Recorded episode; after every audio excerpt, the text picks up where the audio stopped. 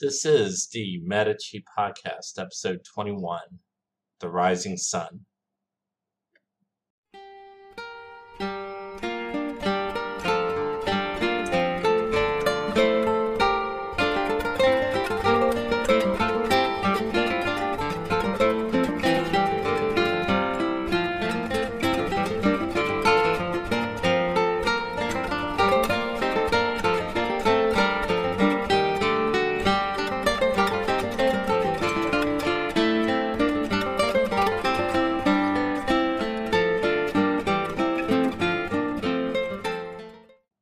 I know Rising Son is probably one of the most obvious wordplays you can make in this case, but it really is just too relevant. Because Lorenzo di Piero di Medici was exactly that. From a very early age, he was seen as the future of the family. So much so that his poor father Piero, through no fault of his own, was seen as little more than a placeholder, whose most important job was to live long enough for Lorenzo to reach adulthood. The man history would one day remember as Lorenzo the Magnificent was born on New Year's Day of 1449. His grandfather Cosimo was still alive when Lorenzo was a child. Lorenzo remembered his grandfather with awe. However, he saw him rarely it was instead much closer to his grandmother Contessina until her death in 1473. There is even a touching story of how, while at the Medici country estate at Cafaggiolo, Lorenzo and Contessina rode together on a donkey on their way to hear Mass at a country monastery. Despite the donkey's small size and the fact that Contessina was balanced precariously on it, she was amazed that, quote, she would be so much better at it than she thought possible. For his education, Lorenzo had some of the best teachers available, naturally enough for uh, Medici. His chief tutor was Gentile Becchi, a priest and poet who no doubt inspired Lorenzo's own dabbling in literature. Lorenzo also got to enjoy conversations with and lectures from scholars and artists, including his grandfather's own friend, Marsilio Ficino. From him, Lorenzo learned firsthand about Platonic philosophy. Lorenzo was a good student, although Gentile's letters to Lorenzo's father, Piero, suggest that Lorenzo wasn't motivated just by a love of learning, but a desire to please his stern, overbearing father. In any case, Lorenzo was a bright student. He was also athletic who loved as a child exploring the fields and forests around his family's estates in the Mugello. Unlike his father, he was also healthy, although he did inherit his mother's eczema, which would cause him to also constantly seek relief by going to thermal baths. One thing Lorenzo was not blessed with was good looks, at least according to his own contemporaries. Lorenzo especially ran afoul of contemporary standards of beauty, which preferred fair skin and found him too swarthy. But honestly, if you've been paying attention to the portraits I've been posting on the website, the men of the Medici family do not have an excess of handsome genes in the gene pool, to put it nicely. But maybe that's just me. Here is a physical description of Lorenzo from Miles J. Unger's biography, Magnifico. Above an athletic frame, bony and long limbed, was a rough hewn face. His nose, which was flattened and turned to the side as if it had once been broken, gave him something of the look of a street brawler, and the prominent jaw that caused his lower lip to jut out pugnaciously did nothing to soften this impression. Beneath heavy brows peered black, piercing eyes more suggestive of animal cunning than refined intelligence. Dark hair, parted in the middle, hung down to his shoulders, providing a stern frame to his irregular features. Even a close friend, Niccolo Valori, was forced to admit that nature had been a stepmother to him with regard to his personal appearance. Nonetheless, continued Valori, when it came to the inner man, she truly acted as a kindly mother. Although his face was not handsome, it was full of such dignity as to command respect. Valori's description was actually far kinder than the one given by the famous Machiavelli. Machiavelli, who was a contemporary of Lorenzo's, compared him in a letter to a friend to an unattractive prostitute he had sex with one night. Of course, looks did not stop Lorenzo when he grew older from becoming a ladies' man. And possibly not just that, according to some people. But for now, let's hold off on a deep dive into Lorenzo's private. As I mentioned a few episodes back, Cosimo supposedly glimpsed Lorenzo's potential even when he was a very young child. These claims might have been hindsight, but it is true that from very early on, Lorenzo was entrusted with significant responsibilities. He was only five years old when he led a procession of adults and children to greet Duke Rene of Anjou at the gates of Florence and recited a list of memorized greetings. At six, while he was recuperating from eczema at a mineral bath, he was given the rather ironic title of Lord of the Baths, which meant he had to preside over parties and picnics with the children of Florence's richest families. He was at least 11 when he was expected to communicate with and talk with his own clients. We know that because we still have his first surviving letter, written in 1460, which asks for a favor for a calumato from Arezzo. One year later, he wrote to his father on behalf of a certain Griso, who wanted a job as a government notary. And when he was, in modern terms, a teenager, he was responsible for a diplomatic mission to no one less than the King of Naples and the Pope. There's two conclusions we can draw from all this. One, Lorenzo was not being reared like the son of a banker or even a Republican statesman, but like a prince, whose role in society would be to lead without question. Second, and more personally, well, it is true that before the 20th century or so in the West, our ideas of childhood and adulthood were very different. While today we don't usually consider someone to really be mature until they're 18 or in their mid 20s or possibly even later, people back then were expected to work or were placed in roles of responsibility at what we would today consider very young ages.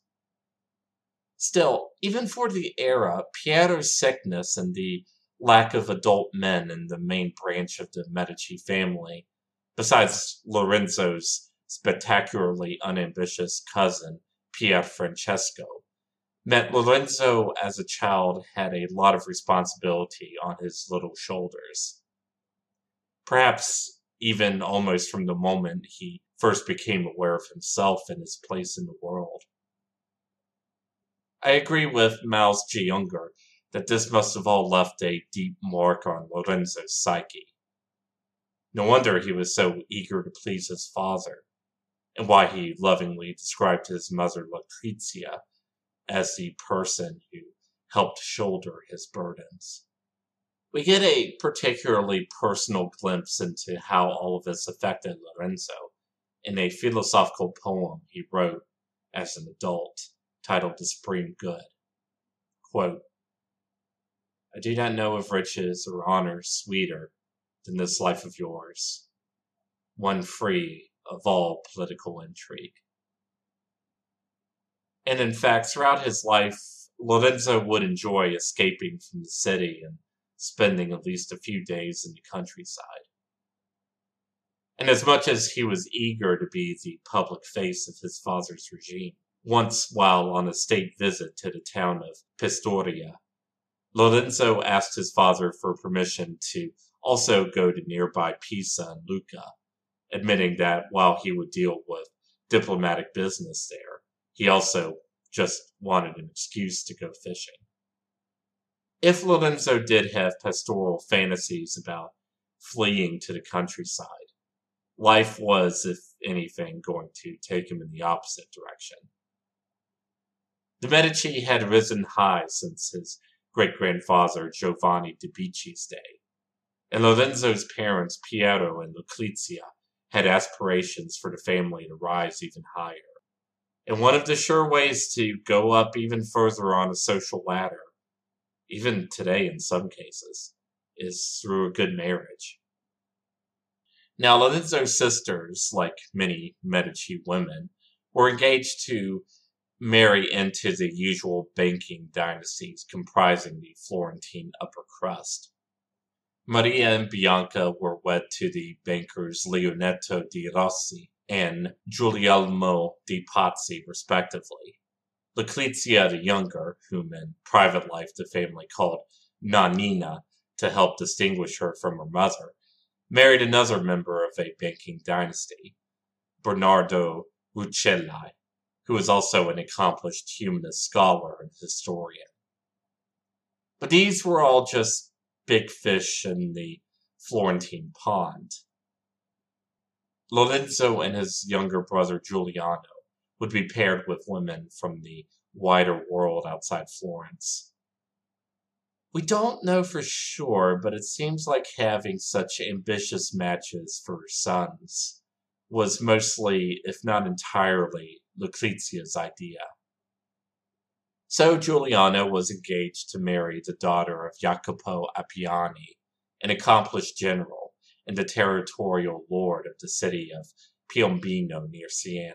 As the heirs of Lorenzo was intended for an even grander match, namely Clarissa Orsini, or Clarice in the English rendering. Clarissa was the niece of the Cardinal Latino Orsini, one of the movers and shakers in both the Vatican and Rome itself.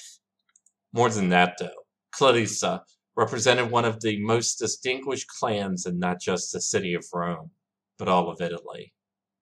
The Orsini traced their ancestry directly back to the Julio Claudians, the first imperial dynasty of ancient Rome, which would also mean they could put the first emperor Augustus, Julius Caesar, and even the Trojan hero Aeneas and the Roman goddess of love Venus on their family tree. Now, if you're an ancient history buff like I am, you might be thinking, wait, I've seen I Claudius. Didn't the Julio Claudians do a fantastic job of wiping themselves out?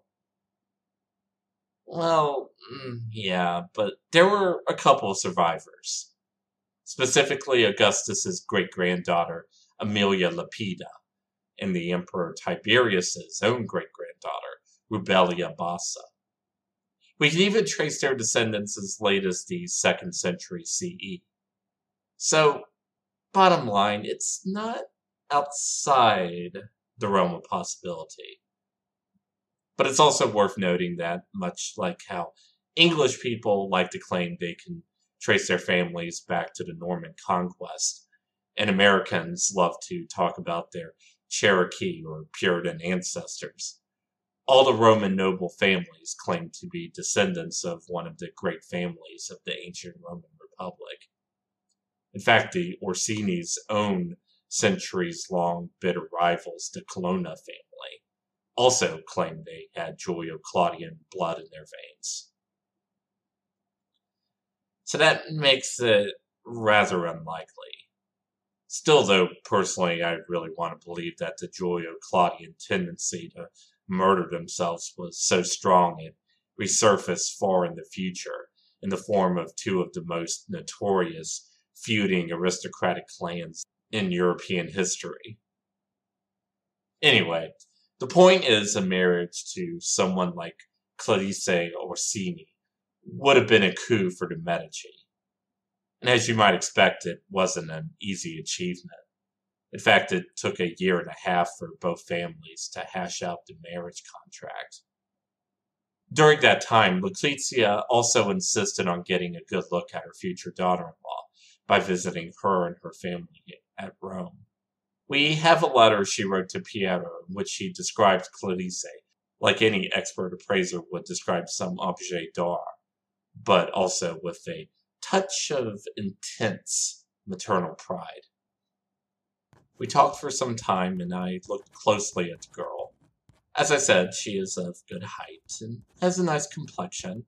Her manners are gentle, though not so winning as those of our girls. But she is very modest and would soon learn our customs. She has not fair hair, because here there are no fair women. Her hair is reddish and abundant, her face rather round, but it does not displease me. Her throat is fairly elegant, but it seems to me a little meager, or to speak better, slight. Her bosom I could not see, as here the women are entirely covered up, but it appeared to me of good proportions. She does not carry her head proudly like our girls, but pokes it a little forward. I think she was shy. Indeed, I see no fault in her save shyness. Her hands are long and delicate. In short, I think the girl is much above the common, though she cannot compare with Maria, Lucrezia, and Bianca. Once the marriage negotiations were finished for the 20 year old Lorenzo and the 16 year old Clarice, Lorenzo was greeted warmly by the Orsini. Uncle Latino started addressing Lorenzo as our nephew. Clarice was also educated in Florentine manners by Piero's brother in law, Giovanni Tornabuoni, who was still managing the Medici bank office in Rome. He wrote glowingly back to Piero and Lucrezia. Not a day passes when I do not see your Madonna Clarice, and she has bewitched me. She is beautiful, has the sweetest of manners, and an admirable intelligence. She has begun to learn to dance, and each day she learns a new one. To celebrate their marriage, which was initially sealed by proxy, a joust was held in Florence on the morning of February 7th, 1469. The same day the proxy marriage was to be sealed. The star of the show was, of course, Lorenzo, wearing armor and a helmet invoking the Roman god of war, Mars. It was less an actual mock battle and more a celebration of the growing nostalgia for the golden age of medieval chivalry. It was also as clear a declaration as any that the Medici were no longer just another family of bankers. In fact, Lorenzo would see the joust as a highlight of his life. How, though, did he and Clarice feel about their marriage? We don't really know. We do have a dutiful letter Clarice wrote to Lorenzo about the joust that she did not get to see.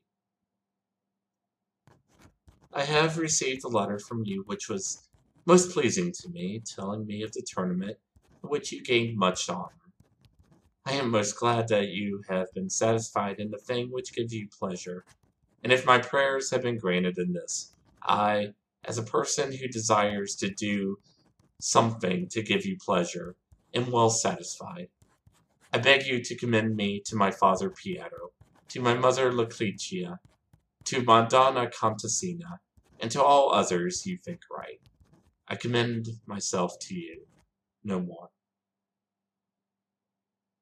Still, this glowing letter came after Clarice refused to write to Lorenzo for several weeks, since he had not written to her and was known to be busy preparing for the joust.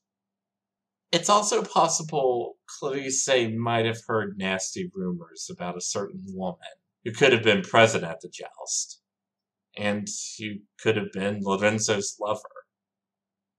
She was Lucrezia Donati, a member of one of Florence's oldest noble families, who you might remember from my episodes about the Guelphs and the Ghibellines. Lucrezia Donati was also a woman who was already married, which would have made any affair between her and Lorenzo particularly scandalous. But to be honest, we don't know for sure what her relationship with Lorenzo was, if there was any relationship at all. It is true that one of Lorenzo's friends, the poet Luigi Pulci, did write a poem about the joust, in which Lorenzo honors Lucrezia Donati in the manner of knights with their ladies in the age of chivalry. Perhaps Luigi was hinting at a scandalous secret that was well known among Lorenzo's inner circle. Or maybe he was just making a joke taken from the unfounded gossip of the day. All we can say is that in his own writings at the time, Lorenzo had nothing to say about his marriage except for one brief comment. And it's a comment that carries zero sentiment. Quote, a bride was given to me. Whatever their misgivings, the two had a formal marriage in Florence that year on June 4th. The festivities were massive, with hundreds of barrels of wine set to be consumed at the house of Lorenzo's uncle Carlo alone. There was, though, a severe rainstorm which caught many of the guests unprepared. Still, though, the weather could not spoil what was considered one of the best celebrations the city had seen in a generation. Now, as for Lorenzo's father Piero, he had been continually relying on his sons and on Lucrezia to serve as his representatives in the city and around Italy. Piero was not only too sick to usually travel, but he increasingly became more reluctant to deal with other people, having always lacked the charisma of his father. Especially in his later years, Lucrezia, who as we've seen was perfectly qualified to run her own business affairs, became his partner in not only marriage, but business as well. She even handled some of her husband's clients and the Medici Bank's customers. For example, she even personally helped Helena, the exiled queen of Serbia, who had fled to Italy to escape the Ottoman invasion of her country, secure a loan from the Medici Bank. This is not to say, though, that Piero and Lucrezia saw each other as just business partners. Although the letters they wrote to each other early in their marriage were extremely formal in the way of a lot of correspondence between upper class spouses, over time their letters began to show more signs of personal feeling. For example, when Lucrezia once fell seriously ill, Piero wrote to her have faith and obey the doctors, and do not budge one jot from their orders. Bear and suffer everything, if not for yourself and for us, for the love of God who is helping you. But as much as he relied on his wife and sons, Piero did keep track of politics and kept involved in art patronage. While I did mention before that it seems Piero viewed art more through the eyes of a businessman than a true connoisseur, that isn't to say he wasn't appreciative toward art and its creators. For example, Piero paid a pension to the sculptor Donatello, who was old enough to have worked for his grandfather, Giovanni de' Bicci. When Donatello died in December of 1466, Piero and his family, along with the most popular artists of the city, led a funeral procession. Piero had even granted Donatello's request to be buried in the Church of San Lorenzo, near the resting place of Cosimo de' Medici himself. Piero also commissioned Luca della Robbia, who was the future president of the Guild of Sculptors, to carve some terracotta reliefs for the walls of his study in the Medici Palace. The artist Paolo Di Doni's paintings of birds and other animals decorated the walls of the palace as well. Paolo was also commissioned to make a painting commemorating a 1423 victory of Florence over the Sienese. Sandro Botticelli was also a favorite artist of Piero's. Piero hired him frequently before he relocated to Rome, where he would be one of the artists hired to work on the Sistine Chapel. Piero also personally overlooked the artist Benozzo Gozzoli's Adoration of the Magi, a series of murals that both depicted the Magi arriving to meet the infant Jesus Christ and the Medici family themselves, along with depictions of the historic Council of Florence with the Pope and the Byzantine Emperor that Cosimo initiated. From this, it seems like Piero was a bit of a micromanager. This is based on the fact that it was Piero who told Gozzoli that he painted an angel who looked out of place in one of the murals. The artist thanked him for his criticism. If his gratitude was genuine, who knows, but my bet would be probably not. And Gozzoli agreed to cover up the angel with a fluffy little cloud. By the time of Lorenzo's marriage to Clarice, though, it was clear that Piero's gout was finally catching up to him after all these years. Racked with pain, he had himself carried to the family villa Careggi, where he could barely lift his head off the pillow. As he lay there dying, the corruption and unpopularity of his lieutenants, especially the statesman Tommaso Soderini, had come to a head. Piero was so horrified by the reports trickling back to him of how flagrantly his inner circle had been lining their pockets with state revenues. He even considered allowing some of the exiles from the Party of the Hill to return, just to serve as a check on them. However, he either decided it was a bad idea or he was too weak to risk it. And at the same time, a foreign crisis was about to rear its head. The region of the Romagna had long been a sore spot in Italian politics, since it was technically under the rule of the Papal States, but in actuality the territory was controlled by numerous feudal magnates who at most paid lip service to papal authority and were not at all reluctant to side with governments hostile to the Pope. This time, the Signore of the Romagna city of Rimini, Sigismondo Pandolfo Malatesta, had died. He left behind a wife, Isotta, and a legitimate son in his infancy, but also an adult illegitimate son, Roberto. When Roberto violently seized control of Rimini, the Pope, seeing a chance to strengthen his grip on the Romagna, supported Isotta. Meanwhile, Roberto got the support of Florence's allies, Milan and Naples the Republic of Venice, afraid that Milan might seize the opportunity to consolidate its influence in northern Italy, also threatened to intervene on Isotta and the Pope's behalf. Since the height of Cosimo's power, the Medici had more or less near total control of Florence's foreign policy.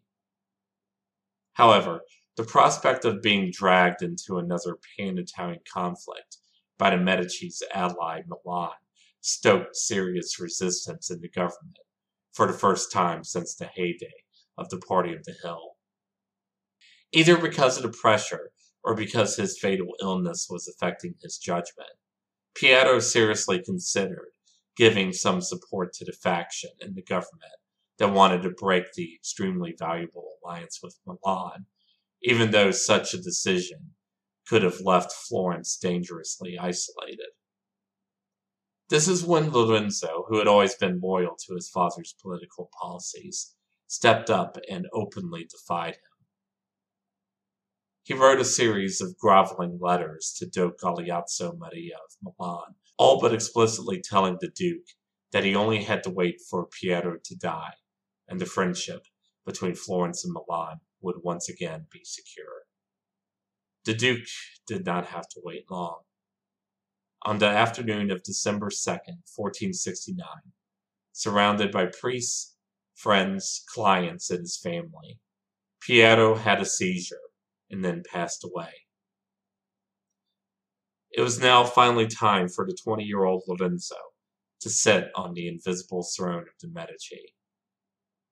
And he would have to do so at a time when confidence in his father's ruling cabal was sinking, and when the political situation in Italy was once again threatening to boil over.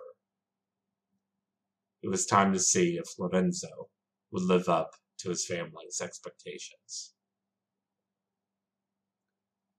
Let me take a moment to thank our first Patreon subscriber, Catherine Roby. Again, it's just me running the podcast. I have no advertisers, and I'm not part of a network. So, support goes a long way of keeping me motivated and being able to access research, new equipment, and so on. So if you enjoy the show, please rate us and review us, especially on iTunes, where we still get the lion's share of new listeners. And as always, feel free to check out MediciPodcast.com, where you can see bibliographies, images, and more. Buonanotte.